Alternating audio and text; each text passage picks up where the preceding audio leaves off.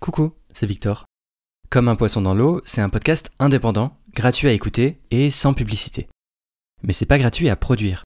Ça me demande de l'argent, mais surtout énormément de travail qui n'est pas rémunéré. Alors si vous pensez que Comme un poisson dans l'eau apporte quelque chose de positif, et que vous voulez qu'on puisse continuer à déconstruire le spécisme ensemble, j'ai besoin de votre soutien. Vous pouvez aller sur la page Utip du podcast, dont le lien est en description, et établir un don mensuel ou faire un don ponctuel. Vraiment, même un euro, ça me fera très plaisir. Et si vous donnez tous un euro, ou même plus, j'aurai vraiment de quoi faire grandir le podcast. Un immense merci aux tipeuses et tipeurs pour votre soutien. Et sinon, une autre super façon de soutenir le podcast, c'est de le partager sur les réseaux, d'en parler autour de vous et de laisser des étoiles sur Apple Podcast et Spotify. Allez, sans plus attendre, c'est parti pour l'épisode.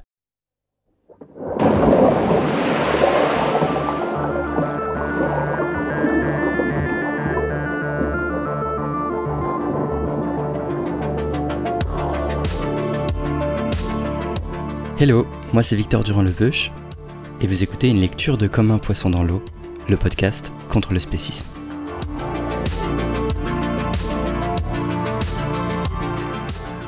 Aujourd'hui, un épisode assez court. C'est la lecture d'un texte que je prévoyais d'avoir dans le podcast depuis un moment, et ce n'est pas sans lien avec une des choses dont on a parlé dans l'entretien avec Élise Desaulniers, le lien entre la lutte contre le spécisme et le féminisme.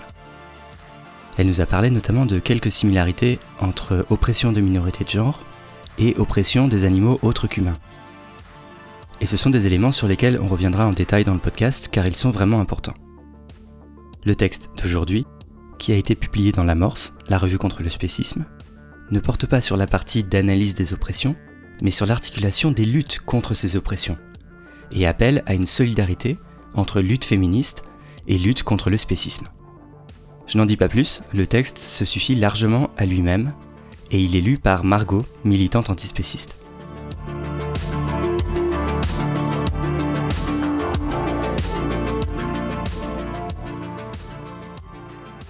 Lettre aux féministes pour une solidarité interlutte avec l'antispécisme. Une tribune de Claire Camblin, Willen Pilate, Axel Pleyouste-Bror et Pia Chazard. Bien qu'on ne puisse exiger de l'ensemble des mouvements sociaux qu'ils priorisent la question du spécisme, on est en droit d'attendre une politique interlutte de non-nuisance. C'est à une telle solidarité passive qu'appelle cette lettre ouverte, envoyée par voie postale à une vingtaine de collectifs, personnalités et revues féministes francophones. Chers camarades, nous sommes quatre militantes antispécistes, engagées de longue date dans diverses luttes sociales, actuellement réunies en non-mixité choisie dans le cadre d'une résidence d'écriture antispéciste. Il nous a paru crucial de vous faire part d'une préoccupation qui surgit de façon récurrente dans nos parcours militants, celle de voir la question animale négligée dans les milieux féministes. Faisant nous-mêmes partie de ces milieux, nous sommes touchés par votre travail et reconnaissantes pour votre engagement. Nous avons néanmoins de bonnes raisons de penser que le spécisme ne devrait plus en constituer un angle mort. Le niveau de violence exercé à l'encontre des animaux est incommensurable. Notre société est organisée de telle façon qu'ils sont des milliers de milliards à subir chaque année une vie d'exploitation, de terreur et d'enfermement. Ils sont mutilés, torturés, empoisonnés, gazés, asphyxiés, chassés, pêchés, vendus, tués puis dépecés, réduits à l'état d'outils et de moyens pour servir des fins qui leur sont extérieures. Ils sont dépossédés de leur vie, de leur corps, de leur agentivité. Leurs préférences, leurs désirs et leurs besoins sont profondément méprisés. Le spécisme est une oppression spécifique, qui ne peut être réduite à la question du capitalisme ou à celle de l'écologie.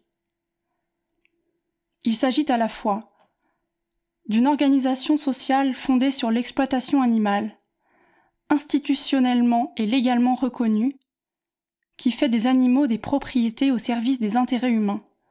Plaisir, confort, divertissement, habitudes alimentaires et traditions.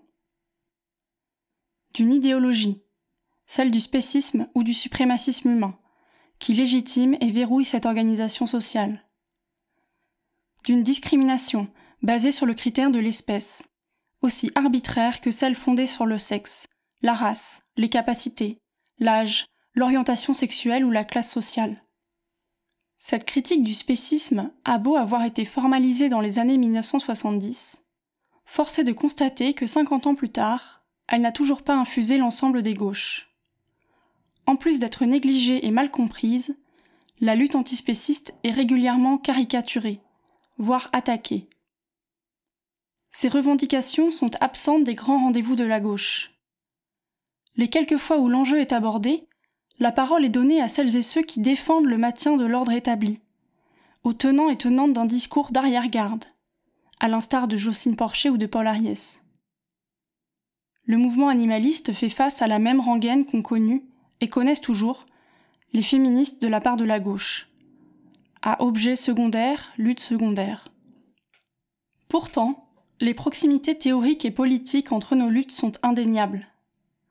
Ce qui est dénoncé dans le système sexiste existe également dans le système spéciste. Nos arguments et notre projet politique reposent sur une conception de la justice sociale commune, à savoir le rejet des discriminations, de l'appropriation et de l'exploitation des corps, de la destruction physique et psychologique d'autrui. Un mouvement féministe qui fait l'impasse sur les questions animalistes délaisse des milliards d'individus. Or, au vu de la gravité de ce que vivent les animaux dans le système spéciste, nous avons une responsabilité commune à nous en soucier. Personne ne devrait rester silencieuse face à une telle violence institutionnalisée. Ce que nous proposons au mouvement féministe est l'adoption d'une posture de solidarité à minima passive, à savoir s'informer sur l'antispécisme ou reconnaître son manque d'expertise sur le sujet. Par exemple, ne pas affirmer avec aplomb ce que les antispécistes contredisent de façon argumentée depuis des décennies. Donner la parole aux antispécistes dans les projets où les questions d'égalité et de justice sociale sont abordées. Cesser d'alimenter le spécisme via des slogans suprémacistes humains. Nous ne sommes pas des animaux, nous ne sommes pas du bétail, ni viande ni objet. Ne pas réduire le sujet à une lubie de blanches bourgeoises urbaines. Cela invisibilise les antispécistes issus de groupes minorisés et silencie leur travail sur la question. Black Veganism, Disability Studies, études décoloniales ne pas dénigrer le véganisme ou le rendre difficile ou impossible dans les cercles de sociabilité et d'action militante. Faire de l'alimentation végétalienne l'option par défaut. Trouver des façons de s'émanciper des rôles genrés qui ne se font pas au détriment des animaux. Barbecue carné ou chasse. Prendre en compte ces propositions, c'est s'assurer de ne pas agir en adversaire politique à l'égard du mouvement antispéciste. Nos luttes sont contemporaines et politiquement proches, toutes deux légitimes et urgentes. Nous appelons donc au développement d'une réelle solidarité interlutte, à un rapprochement en vue de bâtir des perspectives communes. Participation respective à nos événements, relecture et relais de nos communiqués, formation mutuelle et co-organisation de projets féministes antispécistes. Nous espérons que cette lettre marque le début d'une collaboration joyeuse et fructueuse.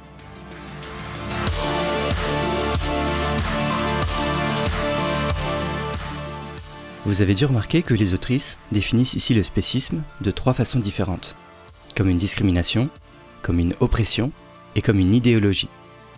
Pour le moment, j'ai utilisé ces trois façons de définir le spécisme sans vraiment expliquer leurs différences, mais on reviendra sur ces distinctions très bientôt, alors stay tuned. Si vous êtes convaincu par les arguments de cet appel à une solidarité au moins passive entre les luttes, n'hésitez pas à envoyer cet épisode, ou simplement le lien du texte publié dans l'amorce, aux féministes de votre entourage qu'il pourrait intéresser. Un grand merci à Claire Camblin, Willen Pilate, Axel Plius-Bror et Pia Chazard pour ce texte, et à Margot pour sa lecture. Vous pouvez soutenir Comme un poisson dans l'eau en laissant des étoiles et des avis sur Spotify, Apple Podcast et autres plateformes d'écoute.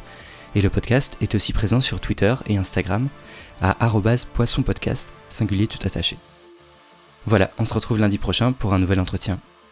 Bisous